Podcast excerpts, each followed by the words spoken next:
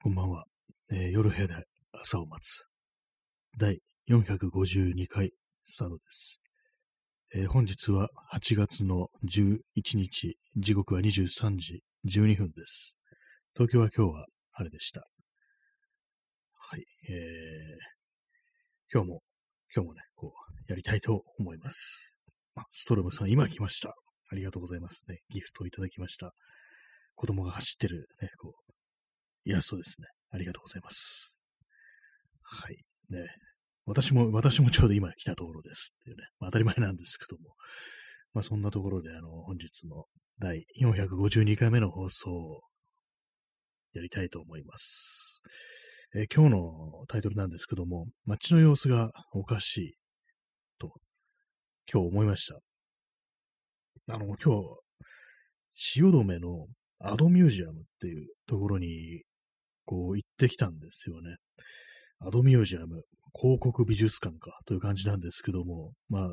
大体まあそんな感じのね、ところなんですけども、要はなんか昔のこう、広告、まあ、本当なんか江戸時代から、本当現在までね、こう、いろんなまあ広告というものがこう、あったと、まあ、そういう歴史があると、そういうものをなんかこういろいろ貴重な資料が展示してあるっていうね、まあ、そういうところなんですけども、そういうのがあるということをこの間こう知って、で、まあ今日行ってきたという感じです。あれなんですよね。予約、予約しないといけないんですよ。今、まあそのコロナっていうものがこうあるので。はい。まあ、そんな感じなんですけども。まあまず、まずそうですよね。あの行く途中暑いっていうのが大変でしたね。まあそれこそまさしく街の様子がおかしいって感じだったんですけども、結構ね、今日、今日の暑さもしんどかったですね。あの、今日はあの35度だったか36度だったかっていう感じだと思うんですけども、東京の最高気温は、あ今日は34度って出てますね。まあね、そんな感じでこう行ってきたんですけども、まあ、街の様子がおかしい。で、そのアドミュージアムっていうのは汐留にあるんですけども、汐留っていうのはこう、新橋、まあ、最寄りの駅は新橋っていうね、感じなんですけども、まあね、なんかこう、あっちの方私あんま行かないんで、なんか久々こう行ってみると、なんか道分かりづらっと思いましたね。まあ、分かりづらわけではないんですけども、なんかあの、通れたり通れなかったりするところがあるような感じで、で、ここ横断歩道ないのみたいな、そういうのがなんか非常に多くって、なんかすごいめんどくさいんですよね。それであと、ね、あの、自転車で行ったんで、駐輪場とかもなんか、めんどくさいなっていうようなところにあったりして、まあ暑いから、暑いからこう、あんまね、こう移動したくないっていうのがあったんですけども、まあそういう感じでこう、結構ね、の着いた頃には、もうなんかヨレヨレな感じでこう、ね、アドミュージアムに入ったんですけども、その予約の時間からも20分ぐらいね、遅れてこう入ったという感じだったんですけども、まあね、どういう、どういうね、こう、そのミュージアムか、まあ、結構人がいましたね。割になんかこう、人がこういて、まあ無料で入れるんですけども、でね、まあ、まあ実際にね、そういろんなこう、広告が見れるって感じだったんですけど、まあ正直ね、正直、やっぱりあの、他のね、他のなんかこう、普通のね、美術館だとかで、まあその手のなんかね、もう昔の広告だとかそういうもののなんか企画展ですよね。そういう感じのはね、なんか割となんか去年とか、今年もそうですけども何回か見てたんで、あんまりなんかこう、その、なんていうんですかね、こう、これは貴重だみたいな感じの資料があったかというと、あんまそうでもなかったんで、まあ、正直なんかね、こう、まあ、こんなもんか、みたいな感じではあったんですけども、まあ、無料なんでね、無料だからまあそういう感じだよっていうところなんですけども、でですね、あのアイスコーヒーを飲みます。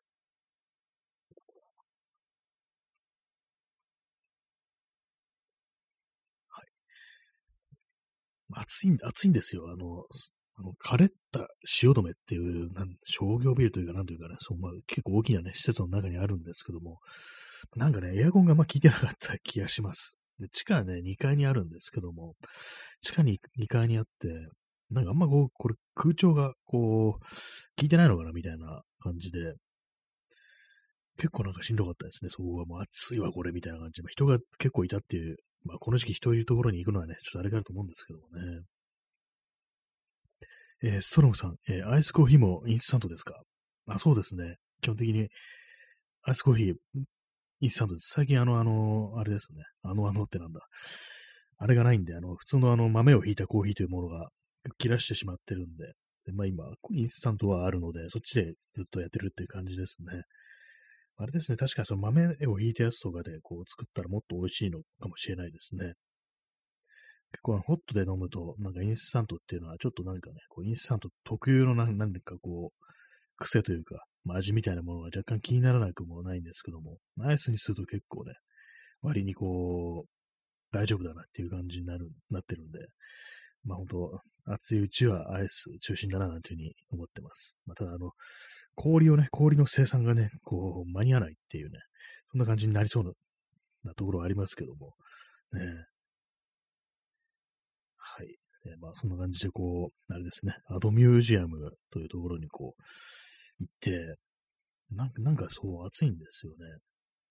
で、なんか、あれ、不思議なんですけども、あのなんかずっと唐揚げの匂いがしてるんですよね。これ多分ね、もう隣接してる飲食店から漂ってきてるんだと思うんですけども、なんかあのね、昔のね、広告とか見ながら、ななんでここずっと広告のね、唐揚げの広告でも展示してあるのかみたいなこと思ったんですけど、そんなの全然ないんですね。なんかずっとこれ、あのー、唐揚げの匂いするぞみたいな思って、思って出てみたら、隣なんかちょっとね、その、飲食店があったんで、おそらくそこで何かこうやってる、やってるね、あれがこう、漂ってきてんのかなと思って、なんかそんなこと考えながらこう見てたら、あんまりなんかこう、その、全部ね、ちゃんとその展示みたいなものを見る気にならなくて、で、2階があの図書室みたいになってるんですよ。そこでもなんかこういろんなこう本がね、その、あるんですけども、それをなんかね、ちょっとだけこう、読んで、割となんかさらっとね、こう、見て帰ってきたというね、そんな感じですね。まあ、あれですね、まあ、行かなくてもよかったかな、的なことはちょっと正直思ってしまいました。ね。またね、そんな感じなんでね。まあ、その手の広告系のギャラリーだと、あの、銀座にあるね、銀座グラフィックギャラリーっていう、そっちの方がいいですね。あそこの方がなんかこう、落ち着いてなんかこういろいろ閲覧できるというか、あそこもなんかもう上の階が図書室みたいになってて、そこでこういろいろあるんですけども、やっぱりね、あっちの方がいいな、いいなと思いました、正直。はい、ね。私なりのこう、アドミュージアムの感想でしたけども、なんかあんま空調効いてないっていうのと、ね、唐揚げの匂いがしてんのどうかどうみたいなね、感じですね。やっぱりなんか本当にこう、まあ、こう暑いとね、本当ガンガンにエアコン効かせてくれっていう気持ちになるんですけども、なんかね、こんだけ暑いとやっぱりこう、間に合わないのかなっていうね、のはありますね。結構広いところだと、本当にね。やっぱりそういうのあるんでね。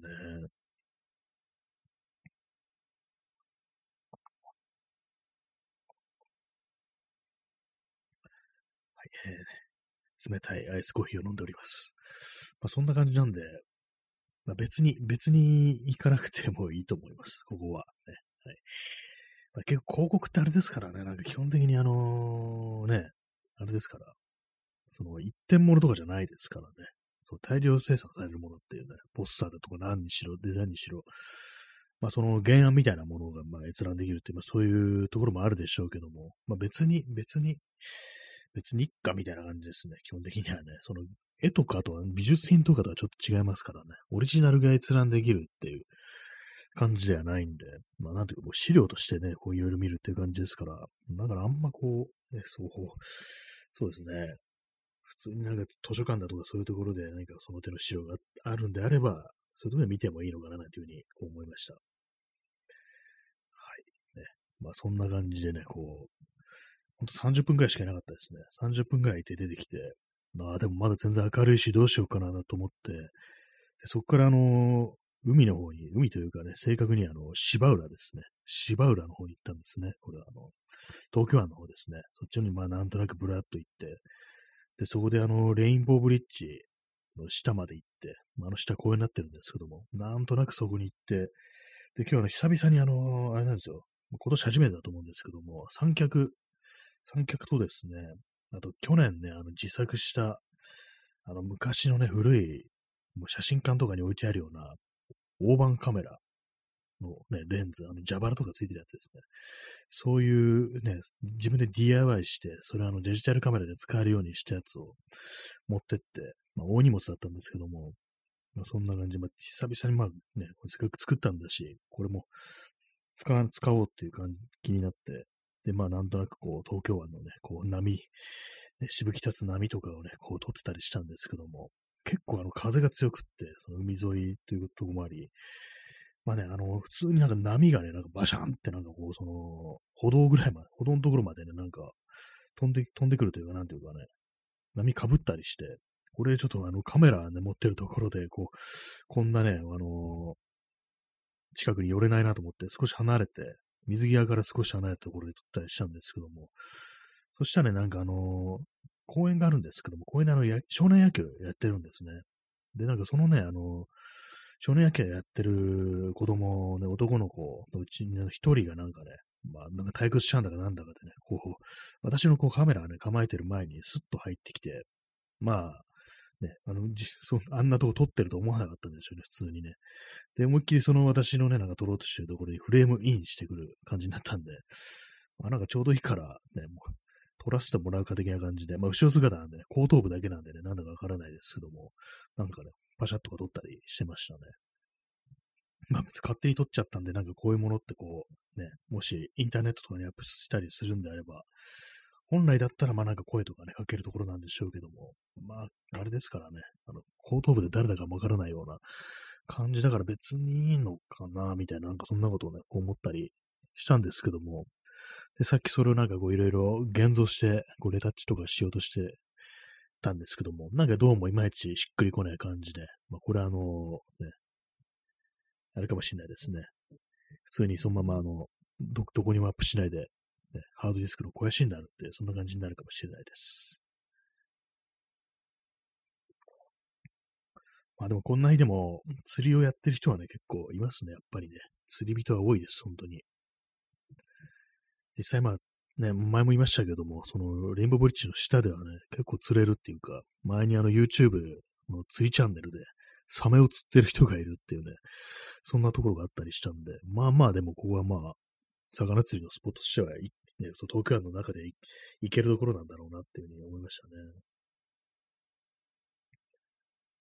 はいね、そしてあの、あんまりにも暑いんで、もう今年初だと思います、これは。いや、違うかもしれないですね。まあ、あの、あれを買いました。あの、ガリガリ君をね、こう、買って食したという感じですね。一昨年ね、その芝浦の、あのー、ファミリーマートだったかな？ファミリーマートでガリガリ君を買ったら2回連続で当たりが出たっていう、まあ、そういうことがあったんで、今日もなんか出ないかなと思ってね、こう、ね、その棒を見、棒をね、こう、見てたんですけども、見てたっていうか、まあ、それ見るだろうって感じなんですけども、まあ、あれでした。ね。特に何も出てきませんでしたね。無でしたね。一本しか食べられませんでした。本当になんかこう暑いとなんかね、もう三本ぐらいね、もうガリガリ君一気に行ってもいいんじゃないかぐらいのね、まあそういうことを思うんですけども、全然まあそんな感じじゃなかったですね。えー、虫男さん、えー、過去ヘラクレス、少年の心さん、えー、先生、これはわかりましたね。わかりました。このアイコンのね、アイコンのね、顔でわかりました。コニオさんですね。大体この、ね、名前が結構ね、大体毎回こう違ってくるという感じで、ありがとうございます。本日もお越しいただき、ね、今日もなんか、今日あれですね、なんか非常にこう、体力を消耗してしまい、あんまりこう口が回ってない感じですね。結構あれですね、なんかこう、割となんか長いこと外いたりして、で今日もね、やっぱりそう、思いっきりね、太陽がね、こう、照りつけてる時間に出たもんで、あれですね、ちょっと頭がね、痛いような、そんな感じですね。一応帽子かぶってたんですけども、それでもなんかもう日差しが貫通してきたっていう感じですね。えー、虫男さん、えー、そういえばガリガリ君のコーヒー味は見たことありませんね。あ、そうですね。ないでないですね。私今日見たのはコンビニでセブンイレブンだったんですけども、あの普通のソーダ味と、あれですね、あの梨味しかなかったですね。なんか結構いろんなね、いろんなね、あれが出てるらしいんですけども、ね、味が。あんまこう、み、なんかちゃんとでっかいところ行かないとね、見ないですよね、基本的にね。コーヒー味一度も見たことないかもしれないです。最近なんかね、少し前にあの、コーラ、コーラ味っていうのを見かけましたね。ガリガリ君ね、なんか結構、あれなんですけども、やっぱりあれですよね、サイダーだっていうね、気になっちゃいますね、やっぱりね。あれが一番っていうね。まあ、ちょっと保守的なね、あれかもしれないですけども。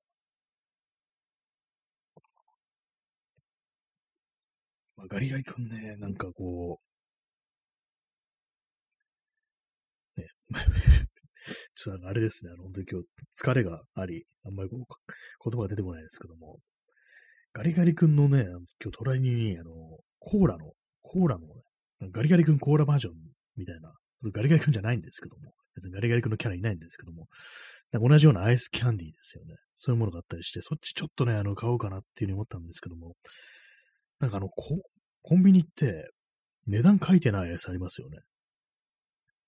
で、なんかよくあるのは、もう最近本当によくあるんですよ。あの、アイスで、その値段のね、書いてないアイス持ってったら、なんか270円とかなんかね、高いやつっていうね、そういうなんかこう、そういうなんかね、被害をね、私は聞いたことがあるんで、もしそれだったら、ね、なんか妙に高い、高いやつだって嫌だなと思って、ね、買い買いませんでした。ね。なんか、そう、コンビニのアイスケース、ね、書いて、ね、お値段がね、これちゃんと全部書いてないみたいなところがあったりしてね、これいくらだよみたいなね、こと思ったりして、まあね、まあ似たようなアイスキャンディーってね、そんな高くないから別に対してね、こう、値段も違わないと思うんですけども、アイスクリームはね、まなかなか高いやつはたまにありますからね、まあ、コンビニでこの値段取んのかい？みたいなね、そんなあるんでね、もしかしたらそういう可能性もあると思って、まあ、結局ガリガリ君というね、非常にまあこう、コンサバティブな選択肢を選んでしまったというね、感じなんですけども、まあでもね、まあ、問題ないですよね、基本的にね。暑い時に食べるね、アイス、アイスキャンディーの類なんてのは、結構その、冷えればいいっていう感じですからね、もはやもう何でも何でもいいんだよみたいなぐらいのね、感じでこう、ね、食べてますけども、ね、本当にこう、コンビニすぐ出たところでね、いいといなかったんで、コンビニ出たところで突っ立ってね、なんかこう、ね、ガリガリ君食べてるやばい人っていうね、そんな感じになってましたね。えー、虫男さん、えー、ガリガリ君は間違いないです。本当そうですよね。あれしかね、あれでもういいですよね。基本的に夏のなんかそういう冷たいものってなると、私は他にはあれですね、サクレ、サクレレモンとかがこう好きです。ね。もうその、それだけでいいっていう感じになりますね。まあ、ただ、サクレモンはあの外で食べるには適してないと。スプーンとかがね、こう必要だったりして、でね、ゴミもなんかね、捨てられない場合とかだと、ちょっとかさばるんで、だから基本的にあの、外で食べるときは、こう、ガリガリ君っていう感じで、たまにはなんかガツンとみかんっていうね、ものを選んだりするんですけども、ね。あ、虫男さん、えー、今、桜小豆もあります。あ、そうなんですね。なんか、最近なんか多いですよね。あの、オレンジとかね。前、去年とかコーラありましたけども、まあ、レモンね、とかもあるし、まあ、レモンがあれか、あの、定番なのかって感じですね。えー、虫男さん、あと、ピーチ味もあります。あ、そうなんですね。なんか桃流行ってますね。なんか味にも流行りありますよね。なんかね、妙にね。他に、あのね、最近っていうかもう、この1年ぐらいでよく見るのはあれですよね。あの、ピスタチオ、ピスタチオのね、アイスクリームとかもね、しょっちゅう見ますからね。なんかね、いろいろありますけども、ね、桜あの、パイナップルとか、オレンジとかね、だったりしてって感じなんですけども、私としてはね、あれなんですよね。あの、酸味があるものの方が、その夏のね、暑い時期にはいいと思うんで、やっぱりあれだなと、ね、レモンだなっていうことはね、やっぱり思いますね。オレンジもまあいけてそうですけども、基本的になんかその、酸味のあるものがね、こう、好きなんですよね。ピーチ味、あの、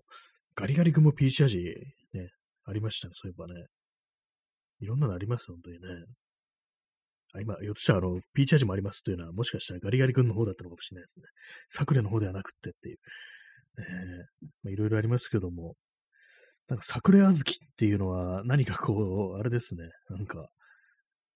そのサクレのね、なんかアイデンティティみたいなものを失ってないかみたいなことを若干思うんですけども、まあ最初に出てきたのがサクレレモンつって、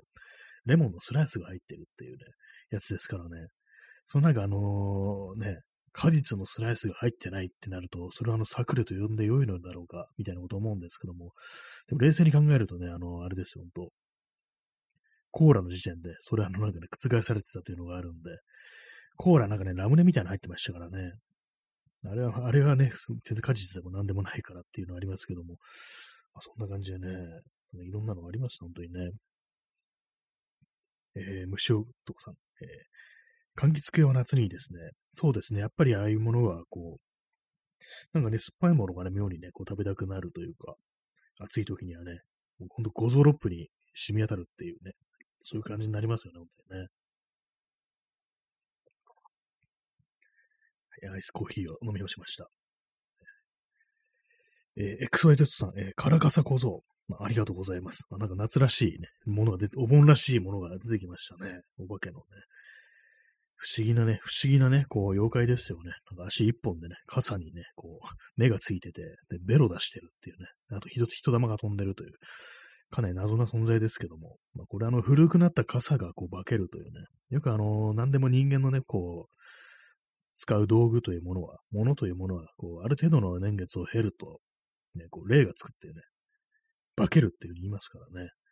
そういうのもあったりして、こう、なんでもね、こう昔から、昔のあの妖怪のね、こう、絵とかをね、こう見てみると、必ずなんか物が化けたみたいな、そういうものがね、結構あったりしますからね。えー、虫男さん、えー、パンツ履いてるのかな？そうですね、私も今ね、ちょっと正直若干思ったんですよ。これなんかあの、素足だけれども、この下どうなってんだ的なことはね、これあの別にあの、変な意味じゃなくって、ね、なんかこ、こいつ、肉体はどこ、どこまで肉なんだこいつはみたいなことを思いますね。このカラカサ小僧。ね、足、足のね、上ね、なんか、直で内臓になってたりしないかなみたいな、ちょっと怖いこと考えちゃったんですけども、ね、不気味ですよね、本当にね。えー、XYZ さん、えー、100機夜行、100機夜行、過去ランダムというスタンプでした。あ、じゃあいろんなのが出てくるんですね、こう、スタビに。100機夜行ですからね、100あってほしいなと思うんですけど、多分ね、あの、5、6種類だと思います。ね、100も作れるかってそんな感じになってそうですからね。はい、ありがとうございます。えー、虫男さん、えー、W、笑いっていうね、ことですね。そうですよね。確かに考えちゃいますよね。まあ、あれですよね。足一本しかないから、ね、履けないような気がするんですけども。ねあれですよね。まあ、なんだろう、ふんどし、ふんどしも基本的にあの足が2本あることを想定されてるというね、感じですからね。一体どうな、まあ、そんなことを考える必要はないんですけどもね。もうそもそも。えー、虫男さん、えー、百色パンツなんですね。そうですね。あの、百鬼夜行ですからね。もう、百匹いるぞという感じでね。皆さんがそれぞれこう、それね、いろんな服を着ているというね、感じでございますからね、本当にね。はい。今ですね、あのー、ラムネをね、今日ラムネを買ってきました。ラムネって言っても飲み物じゃなくって、あれです。駄菓子のラムネですね。これはね、あの、ぶどうと、ぶどうとが、こう、効くぞということで、こう、今投入させていただきます。えー、チャンツさん、えー、足が1個しかない生き物なら股間もないの、ないですね。えー、生き物じゃないのかってね。あ、そうですね。確かにね。そう、股間、間ですからね。股の間ですからね。股間ではないですよね。確かにね。まあ、延長します。いやですね。喋り、喋りながらなんかこう、ラムネをね、口にすんだら結構難しいですね。ちょっとあの、咀嚼音が入りそうですけども。まあ、あの、定番のやつです。あの、プラスチックの容器にラムネのね、こう、錠剤みたいなやつ、タブレットみたいなやつが入ってるってやつなんですけども、ブドウ糖90%っていう風にね、あの、アピールしてますね。たまになんかレアハートが入っているかもっていうね、ことで、ハート型のやつがあるみたいですね。えー、虫男さん、えー、想像したことなかった。確かに。そうですね。確かに考えないですよね。基本的にね。妖怪のカラカス小僧のね、股間というものはどうなってるんだっていうね。足が一本しかないのであれば、ね、一体どのようにっていうね、なんか子供いますけども、なんか子供向けのね、なんかその妖怪百科みたいなやつで、たまになんかその、実際、ね、妖怪の、ね、内臓がこんな風になってるっていうね、なんかそういうのありましたよね。水木しげるの本で。かなり無理やりな感じのね、こう、解釈がなされてるという感じなんか X 線みたいなのでね、その、妖怪のね、なんかあの、あれが、ね、ある、あれがあるっていう感じでね、なんか、私も昔読んだことあるんですけども、なんかこう、ちょっと盛り上がるなっていうね。あ、こんなにこんな構造だから、こうね、いろんなものを消化できるんだ。すごい胃が強いんだな、みたいなね。そのバカみたいな感想を子供の頃ね、抱いてたような気がしますね。えー、チャンツさん、えー、森永のやつですね。そうですね、ラムネですね。そうですね、これは森永、森永、あ、森永じゃないのかな、これ。製造所、えー、浜田食品っていう風に書いてありますね。あ、これ森永じゃないんだ。ってことは安倍昭恵じゃないってことですよね。と、まあ、早速、あのね、こう政治的なことを言いますけども、森永というと、ね、安倍昭恵殿のね、なんかこう、実家だと、ね、いう感じなんですけども、そうですね、浜田食品って書いてあるんで、とも違うみたいですね。森永のラムネ、もう、ってどうなんでしたっけ？なんかあんまこう、よく見てないんでわかんないですけども、森永ラムネ。あれ？森永製菓？ああ、でも、あ、森永なんですね。多分ね、これね、森永って書いてないだけで、まあずっとまあ、同じものですからね。製造してるところが、こう、浜田食品なのかっていう感じですね。なんで、なんでこう森永って書いてないんですかね、これね。なんだろう、打た、打たれるからかな。はい。はい、今のは終わりですけど、まあそうそうですね、森永ですね、これね。やっぱりあの、ラムネって言ったらね、これですよね、本当にね。なんかあの、大粒ラムネっていうのもあって、それあの、グミみたいなね、あの、その、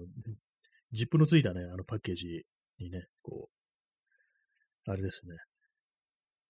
入ってるやつもあるんですけど、そっちの方がなんかちょっとね、大粒でたくさん入ってるっていうことなんで、そっち買おうかなと思ったんですけども、でもやっぱりなんかこの、このね、容器じゃないとダメだと思って、なんかこう、買ってしまいました。そしてなんかね、あの、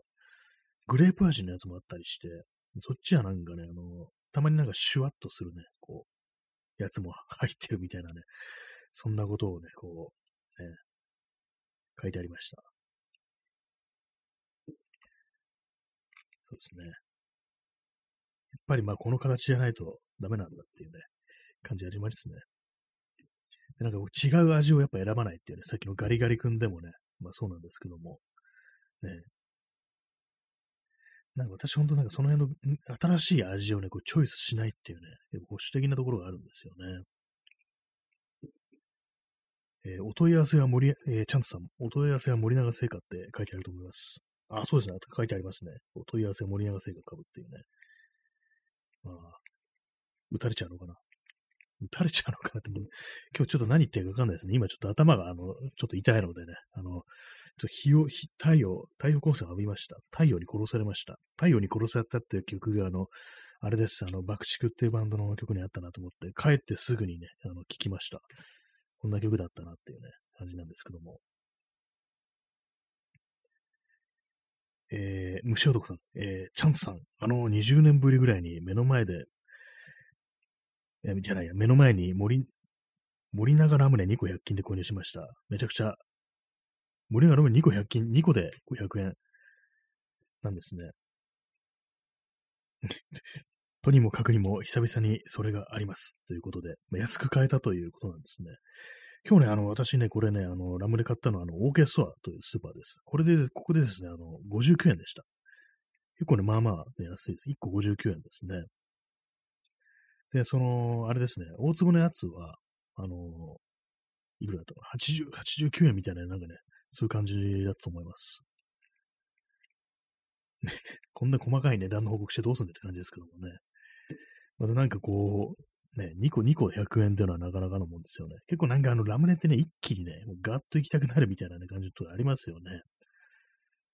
えー、チャンスさん安いっていうね、ことでね、そう2個、100均で2個っていうね。えー、虫尾さん、虫男さん、えー、どういうわけか頭に効きそうなので買いました。絶対購入するわけでもないんですよ。のが、たまたま。っていうね、そうですよね。頭に効きそうということでね、確か今ね、あの、さっき一粒ね、言ったらね、ちょっと元気になったような気がします。ね。ちょっと手に持ってね、カタカタカタカタうるさいかもしれないですけども。そうですね。結構効くような感じはありますね。やっぱりあの、直、ねね、そうですね。うん、脳に来るのかもしれないですね。脳直ってやつですね。えー、チャンツさん、頭使って疲れた後にラムネ食べると気持ちいいんですよね。もう、あの、ガツンとね、ダイレクトにこう脳に来るっていうね、ちょっと危ない、危ない錠剤みたいな感じになってますけども、やっぱりこう、そうなんですね。さすがブドウ糖90%と書いてあるだけあるよなと思いますね。これ、どうなんですかね、あの、1本あたり108キロカロリーっていうことらしいですね。そうなのか。タンパク質 0g、脂質、えー、脂質 0.34g、炭水化物 26.2g、食塩相当量 0g というね、ことらしいですけど、まあこれ読んでもよくわからないですけども、まあ、タンパク質 0g って、まあゼロだろうなとことは思うんですけども、何故これ書いてあるんですかね。まあ、ブドウ糖90%ってね、まあ、それが全てを表してますよね。はい。えー、虫男、虫男さん、えー、ブドウ糖つつながりで本当に久々に買ってしまいました。それで今この話になったのでびっくりしたんです。以上。あ、もうちょ、ジャストのタイミングで、そうだったんですね。虫男さんもちょうど買ってたっていう感じで。確かにね、なんか本当、疲れてくるとね、投入したくなりますよね。まあ、こういうふうに暑い日続くと本当疲れてきますから、やっぱりなんか脳もね、脳もなんかこう、ゆだってくるっていうかね、これ以上ね、行ったらなんか本当にこう、ね、タンパク質が変性してしまうぞみたいな感じぐらいのね、茹でられ方周知してますからね、我々はね。そうなるともうなんかこう、外部からエネルギー入れてね、ブドウ糖でこう、なんとかしたいというね、気になるんでね、やっぱもう同時多発的にそこら辺でナブルネが買われてるっていうね、ことあるかもしれないですね。この大粒のね、ラムネのパッケージとか、集中したい時にっていう風に書いてありますからね、結構そんな感じで使ってる人もまあ多いのかなっていうふうに思いますね。まあ、ただね、あの、ブドウ糖で頭にね、頭にね、ブドウ糖を補給しても、元のね、頭が良くなるというわけではないという感じらしく、ね、元気にはなるけど、ね、頭が良くなるわけではないんだなっていうね。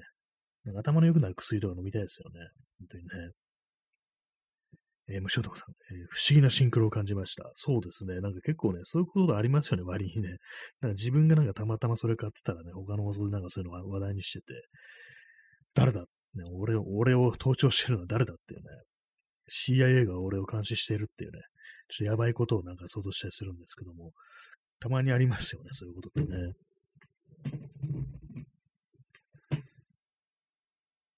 なんかコーラのね、ラムネもあるらしいです。他にもね、ブルーベリーエキス配合とか、なんかこういろんな、なんか期間限定でこうあったりして、あとカルシウムと鉄も入ってるなんかサプリっぽいラムネもどもあるっていうね、感じですね。なんかあれですね、このラムネをね、こう、このウェブサイトのね、コピーみたいなと書いてあるんですけども、今日もお仕事、今夜も勉強、デスクで戦うすべての人へ、デスクに向かって全力で考える人がいる、デスクの上から目いっぱい応援するお菓子がある、さあ集中、戦うビジネスパーソンへ、受験生へ、森永ラムネはあなたの頑張りの味方ですっていうね、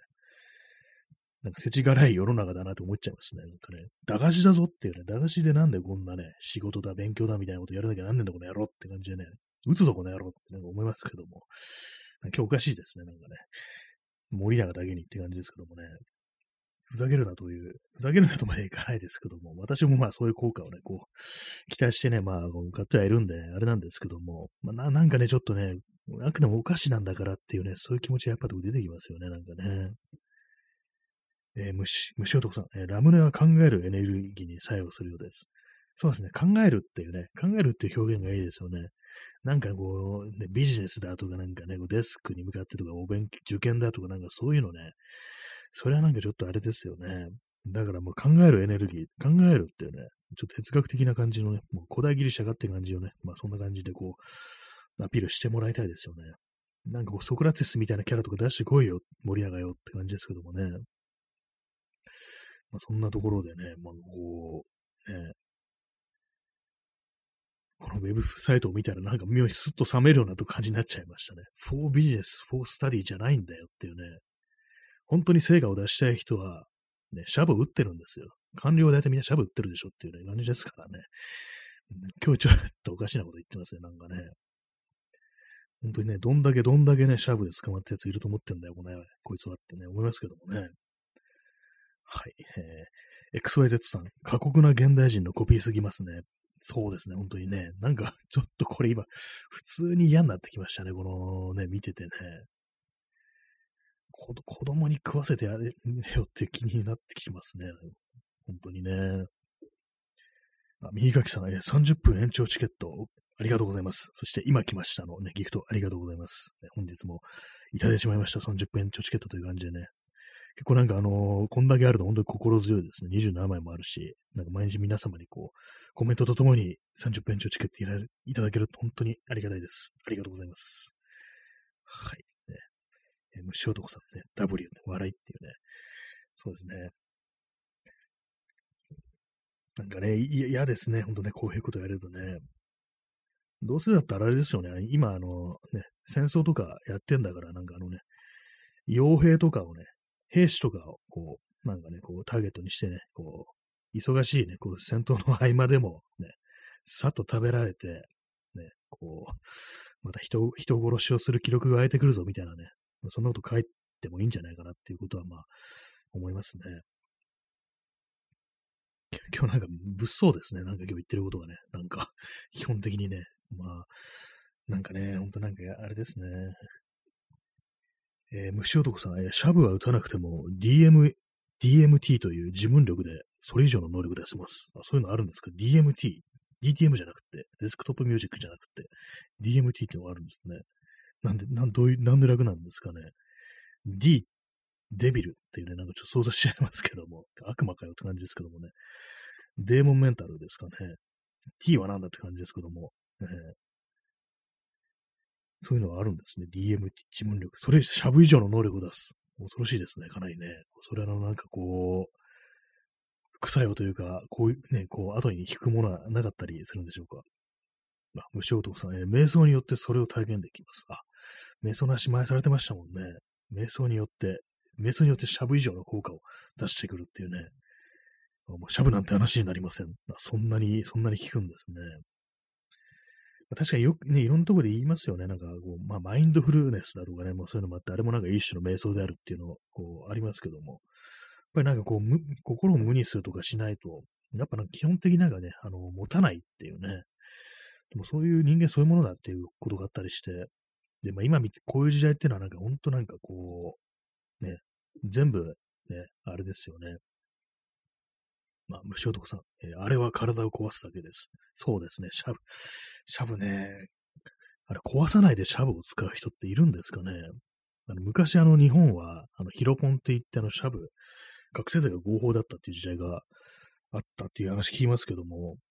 どうだったんですかねなんかあの時代になんか本当にぶっ壊れたっていう人って、人の話ってあんま残ってないような気がして、まあ、せいぜいね、あの、あれですよね。まあ、作家とかがね、なんか使ってたとか、あの、坂口安吾とかがね、あの、使ってたなんていうのありましたからね、なんかそのぐらいの感じで、昔の人はなんかこう、ね、普通、当たり前になんかそうしらぶ打ってたっていう話あるらしいんですけども、それでなんか本当やばくなったっていうね、そういうあの体験談みたいなものってあんまこう残ってないような気がしますね。あの、漫画の裸足の弦にね、あのヒロポン出てきてね、そのまあ、ありましたね。それは、本当になんかこう、依存症になって、中毒になってね、ほんとぶっ壊れるっていう、そういう描写されてましたけども、現実のなんかね、こう、体験談みたいなものってあんま残ってないような気がしますね。えー、虫男さん、えー、自然に湧き出る力をフロー状態にすればいいだけなのです。自然の力が一番いいです。ああ。でも何もね、そういう化学物質を使わずに、ね、こう自分のこう頭の中にある、体にある、自然にある力、というものをね、こう使って、フロー状態っていうんですね。自然の力が一番いいです。そうですよね。化学物質のものってのは基本的にまあ、やばいって言いますからね。そのドラッグとかなんとかでも。ケミ、ケミカルはやばいなんていうね、そういうのありますからね。えー、耳かきさん、えー、やばくなった人は体験談残せず死んでるのかも。あ、そうですね。確かにもう、もうそこまでね、こうもう書くこともできず、残すこともできずっていう感じで、まあ、あと戦後の混乱期みたいなの多分あったのかもしれないですね。周りの人もなんかそういろいろね、そういうの観察してとか、ね、こう、残すっていうね、こう、こともできずっていうね、風にしてたの、なったのかもしれないですね。でまあ、せいぜい作家ぐらいね、ですよね、残すのってね。まあ、坂口安吾なんかは、こう、まあ、まあ、ヒロポン打って、めちゃくちゃ書きまくって、文章を。で、そうすると眠れないから、めちゃくちゃ酒飲んで寝るっていうね、もう最悪のパターンにはまり込んでるって感じだと思うんですけども、どうなんですかね、やめるとき大変じゃなかったのかなと思いますけどもね、依存症とかなんなかったのかなっていう。えー、坂口はこうおかしなことをなんか結構ね、してたみたいでね、なんかあのー、1日4時間の睡眠をなんか自分に課すっていうね、4時間しか寝ないっていうね、こうやってたら、神経衰弱になって、普通にやばいと思ってやめたなんていうね、なんか結構変なことをする人だっていうイメージがあるんですけども、まあね、ヒロポンね、よくでもなんか思いますね、あの、注射ですからね、よく注射なんか打つよなって自分で。ね、注射まあ私そんな絶対注射嫌ってタイプの人間ではないですけども、でもなんかね、こう自分の手で自分のね、こう腕にね、こう、ぶすって刺してなんか注入するってもう絶対やりたくないなというふうに思うんで、よくね、そんな、こう、昔のそのシャブをやる人は自分で注射なんか打つよなって思いますね。前にあの読んだあのね、トレインスポッティングのっていうね、映画ありますけども、あれの原作でありましたね。あの、まああれはヘロインですけども、その、まあ、ヘロインっていうのは炙る、炙って、その煙っていうか、あの、そのね、気化したものを吸うっていうね、そういうやり方があるらしいんですけども、で、主人公の猫、レントンがそれをやってたら、なんだよ、お前。炙りなんて女にやるもんだぜっていう風に言われてね、こう、馬鹿にされるっていうシーンがあって、男なら注射だろうっていう風にね、なんかそういうわけのわかんない生きりみたいなのが、なんかその、ヘロイン界隈にもね、あったなんていうね、そういう描写ありましたけども、えー、やっぱり自分のちょっと体をね、こう、痛めつけて、そういうなんかドラッグやるって、そっちの方が男らしいみたいなね、まあ、より効くしみたいなそういうとこもあると思うんですけども、なんかね、不思議ですよね、あれね。そんな、麻薬やるときもそういう男らしさみたいなものをアピールするっていうね。えー、虫男さん、えー、子供から大人になる順序でいけば、どうしても初めはインパクトありますが、自然にあのレベルに行けるんだと分かれば、あれは子供がお酒飲む感覚と変わりません。子供から大人になる順序をいけば、なるほど。自然にあのレベルに行けるんだと思えば、あれは子供がお酒飲む感覚と変わりません？子供がお酒飲む感覚ってどんな感じなんですかね？私も子供の頃はね、お酒飲んだことはなかったと思います。なんかね、父親のね、飲んでるビールとかの泡だけ舐めるとかね、なんかそんなことはした覚えがこうあるんですけども、そうですね。子供がお酒飲むってどんな感覚になるんですかね？えー、虫男さん、えー、ベグビーが一番危ない。ああ、そうですね。ほんで、あの、ベグビー、あの、酒しか飲まないけど、一番やばいっていうね、一切こう麻薬やらないっていうね、お前らヘロインやって、なんかやってバカかみたいなね、そんな感じの態度なんですけども、普通にね、あの、ね、人とか殺してますからね、ベグビーはね、最終的にね、そんな感じ、一番やばいタイプのね、人間なんですけども、酒しか飲まないっていうね、酒だけでなんか来るっていうね、タイプのね、ある意味、こう、最強最悪のね、こう人間でしたけどもね。えー、虫男さんね、最後、最後不動産、最後不動産とは、こう、これはどういう、あれなんですかね。えー、シャブはチートに過ぎない。まあそうですね、あの、本当になんかこう、ずるずるというかね、まあ本人の体がもうどうかなっちまう、頭もですね、まあそういうのがあったりして、基本的になんかもう成功法ではまあないですよね。化学物質がこう入れるっていうね、感じですからね。えー、虫男さん、酒が一番怖い。まあそうですね。あれが、やっぱあの手に入りやすいっていうのがね、一番なんか怖いのかもしれないですね。なんでね、ああいう普通にたくさんね、安く、安くたくさん買えるものがなんかこう、一番やばいというか、ね、そんな気してきますけどもね。最近あの、ストロング、ストロングゼロとかもね、落ちてましたけども、あ落ちてましたけどおかしいですね。ストロングゼロとかね、なんかもう、流行ってる時期ありましたけども、今日もね、なんか汐留カレッタとか、でもそれさっきのね、あれ行ったんですけども、あの、アドミュージアム行ったところに行った時に、まああの辺ね、綺麗なところですから、そんなね、あんなところで酒飲んでる人なんかいないというふうに思ったんですけども、あの、吹き抜けみたいなところにあの、ストロングゼロの缶が一本落ちてましたね。こんなところでストロングゼロ飲むやついるんだみたいなことにちょっと思ったんですけども、なかなかね、こうや病んでるなぁなんてことで、ね、ちょっと思っちゃいましたね。えー、XYZ さん、えー、ヤング時代にハードドラッグをやってた人たちはみんな良き家庭人になったり、普通に働いてるけど、脱法ハーブとアル中の人はみんな表舞台から去ったという話は聞きました。あ、そうなんですね。ハードハードドラッグって割となんか戻ってくる人いるんですね。脱法ハーブとアル中。ああ、脱法ハーブってなんかね、いろいろありますけども、あれもなんか実質覚醒剤みたいな、粗悪な覚醒剤みたいなね、感じ、いろいろ、混ざってるからもう大変なことになるっていうね、なんかそんな話をが結構いろんなところで言われてる時期ありましたけども、なんかね、なんか脱法ハブも多分ね、脱法ということですから、普通にまあ合法で手に入りやすかったっていうね、まあ、そんなことなんでしょうけども、そのね、合法で手に入るものが、なんかみんな表舞台から去っていった、まあ、廃人になってしまったっていうね、ことですよね。それに比べてハードドラッグはなんかは、みんな良き家庭人になったり、普通に働いてるけどっていう、意外ですね、なんかね。何なんですかね。私、あの、ハードドラッグも酒もやってないのになぜ良き家庭人になってないんでしょうか。って今言われてもね、困りますけどもね。そんなことちょっと思っちゃいますね。やっぱシャ、シャブ、シャブやれば、なんか、ね、家庭人になるのかなみたいな、そんなことで、ね、ちょっと思ったりして、今、あの、注射器をね、こう、左腕に刺してるわけではないですけども、なんかね、なんかああいう、なんか、そういうのありますね。なんか妙になんかこう、シャブとか、シャブっていうか、ハードドラッグやる人って、普通に家庭があるみたいな、なんか、そんな人なんかね、いるような気がしますね。なんかそのネット上のなんかね、そういう話してる人って、普通に家庭持ってるみたいなことがあったりして、何なんですかね、あれはね。まあ、その辺のなんかあの、ね、こう、つながりというか、なんというかね、その傾向みたいなものはよくわからないですけども、結構ね、不思議ですよね。えー、虫男さん、えー、早いお酒は覚えない方がいい。まあ、これ早いうちからね、やっぱ覚えない方がいいってことなんですかね。そうですよね。本当子供のうちから酒飲んじゃうとっていうね、そういうの結構ありますよね。あのー、海外のなんか事例みたいので、10代でなんかアルコール依存みたいになっちゃうなんていうね、そういうのも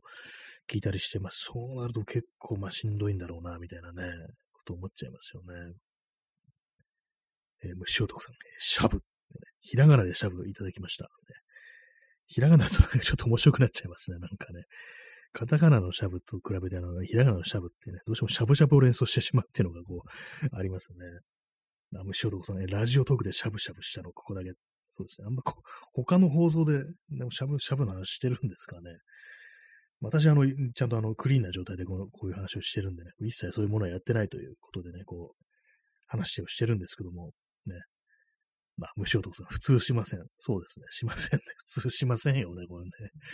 まあ、でも結構ね、なんかね、こういろんなところでね、最近そのドラッグネタみたいなのが結構一つのコンテンツっていうか、そのツイッターとかでもね、ちょっとしたの漫画みたいなの書いてね、なんかね、おもし、面白ツイッターみたいなね、感じでね、ずっとなんか、いや、こう、ドラッグなしてるみたいなね、そんな話、人もいますからね、こう、そのうち、そうですよ、ね、ここのね、ラジオトークでもみんなシャブの話をし始めるかも、こうし、しないですね。えー、虫男さん、え、ワードも出ません。うちのせいですってね。普通はま出ないものですよね。もうそうですね。ラムネの、そうですね。あの、チャンツさん、えー、今風呂から戻ってきたんですが、ラムネからこの話題になったんでしょうが、あそうですね。まさ、まさしくそうですね。あの、こう、あの、ラムネのね、森永ラムネのウェブサイト見てたら、あの結構ね、あの、脳に効くぜみたいなね、こと書いてあって、あれなんですよ、本当今日もお仕事、今夜も勉強、デスクで戦うすべての人へっていうね、なんかそういうキャッチコピー書いてあってね、うん、っていう感じに思って、これもういっそもシャブ、シャブ、もうシャブの広告しろよみたいな、ね、そういう話をして、そこからのシャブの話になったというね、そんな感じですね。えー、虫男さん、早っ。確かにそうですね。結構、風呂から戻ってくるのが割と早い気がしますね。私も最近なんかこう、意識的には最近あの風呂から早く上がるようにしてます。なぜなら暑いのとめんどくさいからっていうのがあったりして。ね、結構もう夏になるとね、あの風呂の中でのぼせ、のぼせますよね、本当にね。実際なんかあの、この、耳、あれですよね。何を言ってたの今。忘れました。はい。なんか今日あれですね、ちょっと頭が痛いものですから、あんまりこう、頭がね、こう回ってないですけども。えー、えー、無所属さん、やばい。やばいですね、本当にね。なぜこんな、なぜこんな話をしてるのかって感じですけども。えー、右書きさん、えー、将棋指しはラムネを食べる人が多いらしいです。あ、そうなんですね。あれ、まさしくあれそうですよね。本当そういうもの必要とするってありますからね。なんかお昼ご飯食べますよね。将棋って対戦中に。あれもなんか脳にあのエネルギーを補給するみたいな、なんかそういうような、ことらしく、それでなんか結構その、丼物だとか、うどんだとか、その炭水化物みたいなね、なんかそういうものをこう、ね、投入していくなんていう、そういう風になってるらしいですね。やっぱり頭ってのが一番こう、ね、こう、使うんだって、カロリー使うんだってこと分かりますね。私がなかなか痩せないのも分かりますね。頭使ってないからっていうね。はい。えー、チャンツさん、ざわわ。これあれですね。あの、開示のあれですかね。あったんですね。こういうのが。ざわわってね。シャブの話、ね、シャブの話ざわわですよね、本当にね。虫男さん、シャブの話平気で言える枠、すごすぎる。そうですね。そのうち、あの、消されないかっていうのはちょっと若干ね、こう心配になってきますけども、ね、多分なんか、規約とかね、なんかそういうのがあったりして、ね、かそういう反社会的な話するなみたいなね、そういうの多分あると思うんですよ。だからもうちょっとね、あの、これ聞かれたらね、あんま良くないのかもしれないですね。タイトルに、タイトルにそういうね、あの、違法なものをこう、ね、タイトルにつけるのはちょっとやめていこうかと思います。ね。えー、チャンツさん、森永、やりおりますね。そうですよね、本当にね。これなんかちょっと見てるとね、あの、若干ほんとバッと入ってきますね。なんで駄菓子なのに、こんなね、あの、ほんでシャブ的な扱いされてんだよ、みたいなね、ことをちょっと思っちゃったりしますね。もうちょっとあの、お菓子部分をね、残してた方がいいぞ、みたいなね、こと思いますけどもね。で、なんかね、ここにあの、なんその森永のね、こうウェブサイトに、あの、ジンズの最新ワークスペースに森永ラムネがあって、ジンズってあれですよね、あの、メガネ屋さんですよね。で、そこのワークスペースっていうのがあって、で、そこにあの、まあ、要は盛り上がらめを置くようにしましたみたいなね、そういうのがあるんですけども、その脇にあの、オフィスのね、ワークスペースの写真があって、そこにはなんかあの、観葉植物が置いてあるんですけども、なんかどうも大麻に見えて仕方ないっていうね、この流れでこう見てると思っちゃいますね。なん、なんでこんな草をフィーチャーしてるんだろうって感じの、こう、そのオフィス内の写真で、まあ緑に溢れてるってこと言いたいんでしょうけども、なんかいけない、いけない草にしか見えないぞっていうこと思っちゃいますね。えー、耳かきさん、えー、1回の対局で2、3キロ痩せる、2.3キロ痩せるそうです。すごいですね。そんなに行くんですね。人間頭使うと、そこまでね、急に減るんですね。なん、どこの部分が減っていくんですかね。結構、あれですよね。脂肪が燃えるような気もしないし、筋肉が分解されるような気もしないし、ど、どこか何かしらがなんか、なんか水分が抜けたりするんですかね、脳から。にしても2.3キロすごいですね。一体どの部分がどういうふうにこう、ね、なんか魂の重さみたいなのが抜けてってないかみたいなね、こと思っちゃいますけども。えー、えー、虫男さん、えー、シャブをやったことないからこそ平気でいるという、平気で言えるという、この賢者枠。やったこともないし、やる気もないから、はっきり言えます。そうですね。確かに、本当にやったことあったらこれ、言えないですね。シャブやったことあったらなんかこういうラジオをやってるというね、ラジオやれてる人間にはあんまなってないような気もしますね。私みたいなね、そう依存症体質の人間がシャブをやってしまったらもう死が待ってそうな、そんな気もします。そうですね。やったこともないし、やる気もないっていうね。そうですね。高そうだしっていうのもまずありますね。ああいうのってね。えー、虫男さん、えー、タイマーは嫌いじゃないけど、ゲートドラッグって言うくらいだから、ああ、どうなんですかね。あれ、私もなんか、まあ、午後にしても大丈夫なのかなぐらいな感じじゃね、いるんですけども、ゲートドラッグ、確かにね、あの、その、ネットとかでね、いろんな薬物の話をね、こう、してる人がいて、大体なんかその、あれですよね、タイマーもやって、他のやもやつもやるみたいなね、そんな感じだから、めっちゃこれ良くないのかな、的な感じで、まあそういうのもなんか合法にしたら逆にそういう他のところに行くっていうのもなくなるのかもしれないですけども、ね、その高高くなくね、こう、普通の嗜好品として摂取できるような感じであれば、まあ、ね、そう他のより危険な方向にイリーガルな世界というものが開けなくなるっていう感じで、だからまあまあ、どう、どうなるんだろうっていうね、現状だとやっぱりその、ね、いけない人たちとの付き合いがこうできるっていうね、感じですからね、その辺でやっぱゲートになるっていうそういうことがね、ありそうですね。虫男さん。まあ、まあ、バッテンかなっていうね。日本では。そうですね。今のところはまあ、あれで、なんか合法になるのかな、なるような兆候もあんまないですね。むしろなんかあの、普通に使用だけでもあの、ね、犯罪化していこうぜみたいなね。今まで所持だったらダメっていう感じだったのが、使っただけで犯罪だよみたいなね。なんかそんな感じにな、するぞみたいな話がどっかであったような気がするんでね。結構世界のね、こう、流れとは逆のこう、いきそうな気がしますね。えー、チャンツさん、えー、違法な場所でやっても多分リラックスできないですよね。悪く聞かまれそう。そうですね。これ、これやっちゃいけないんだとかね、これやったら捕まるんだっていうのは、そんなこと思いながら、それも吸ったりね、こうしたら、かなりね、なんかこう、不安でなんかね、おかしくなっちゃいそうですよね。だから今の状態でこうやるっていうのはなんかあんまりこういいことってそんなにはないのかなっていう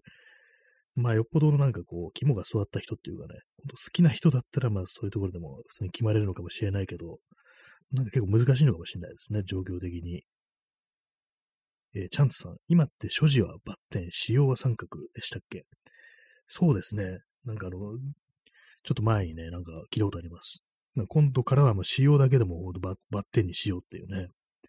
そんなことにするっていうね。でそれがなんかちょっとその世界の流れと逆にいってるぞみたいな感じで。ねどうなんですかね、実際にね。えー、虫、虫男さん。うん。そうですね。今のところはなんかこう、そう、違法な、違法な時にやってもやっぱそう決まれないっていうのはね、決まれないって表現するの、なんかお前なんか妙に詳しいさ、詳しいなみたいなね、こと ちょっと言われそうな表現しちゃってますけども、なんか別にやってないですけども、なんかね、結構そんな感じでね、結構いろんなところで普通にそういう情報とかね、私みなんかそういうやらない人間にもね、こう、ね、わかるぐらいのね、感じでいろんなとこ言われてますけども、まあでも実際ね、なんかね、こう、この状況でね、こうやるって、違法な状態、状況でね、こう、わざわざやろうっていうね、感じにあんまないですよね。やっぱこう捕まるかもしれないっていう気持ちと、あとなんかね、やっぱ、合法じゃない限りって結構お値段高いんでしょみたいなね、そんなことを思ったりするんですけども、なんかね、あの、前に、その、ど、どっか誰かね、ミュージシャンが言ってたのが、海外のアメリカのミュージシャンが言ったのが、あの、5回分で1500円ぐらいだよ、みたいなね、ことを言ってね、言ってて、あまあ、そんぐらいだったらなんか本当に普通にね、なんかこう、嗜好品だなっていう感じでね、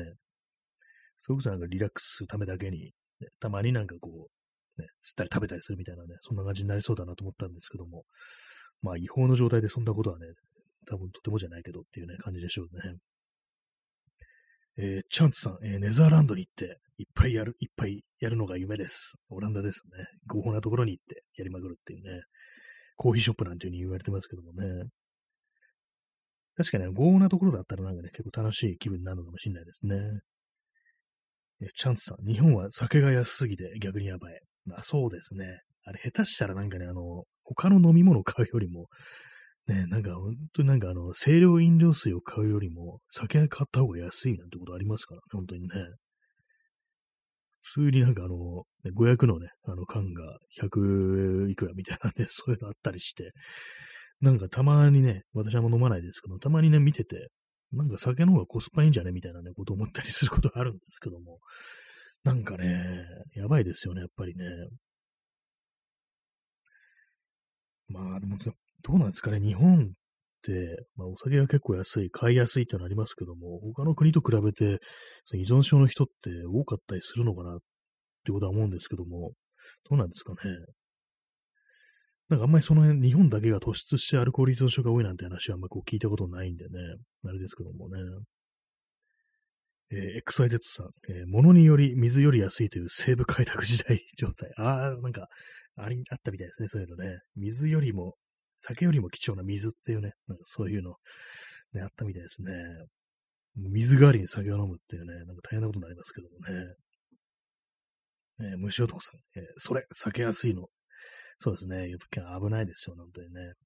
それ正解。ねえ安いんですよね、本当にね。な、なぜだっていうね、ことをやっぱりちょっと思っちゃいますね、本当にね。暑くなってきたので、エアコンの温度下げます。シャブの話してたら暑くなってきました。あ、もう結構あれですね、59分ですね。えー、そうですね、そうそうお別れの時間がこう近づいてこう参りましたけども、本日シャブの話ばっかりしてるというね、今日、今日19人の方にお越しいただいたということで結構多いですね。それでもシャブの、シャブの話ばっかりしてるから、なんだこれはという感じでこう去っていかれた方もまあまあいるという感じなんですけども、あの、毎回シャブの話してるわけではないんで、そして私そういう違法な薬物やってないんで、お酒もあんまり飲まないんですけども、違法な、違法なものはあれしかやってないです。あの、インターネットしかやってないです、私は。はい。ね、牛男さん、瞑想が一番いい。そうですね。あの、ちょっと、ね、それね、訓練した方がいいかもしれないですね。瞑想の訓練やってみようかなっていうね。瞑想のアプリとかありますからね。えー、チャンツさん、確かに、ね。ありがとうございます。えー、虫男さん、先生はノリがいいのだ。そうですね。あのね、すぐそういう方向にこうね、こう行ってしまうというね、感じでね。笑いながらそうしゃぶなしをしてしまうという、そんな回でした。えー、それではご清聴ありがとうございました。さよなら。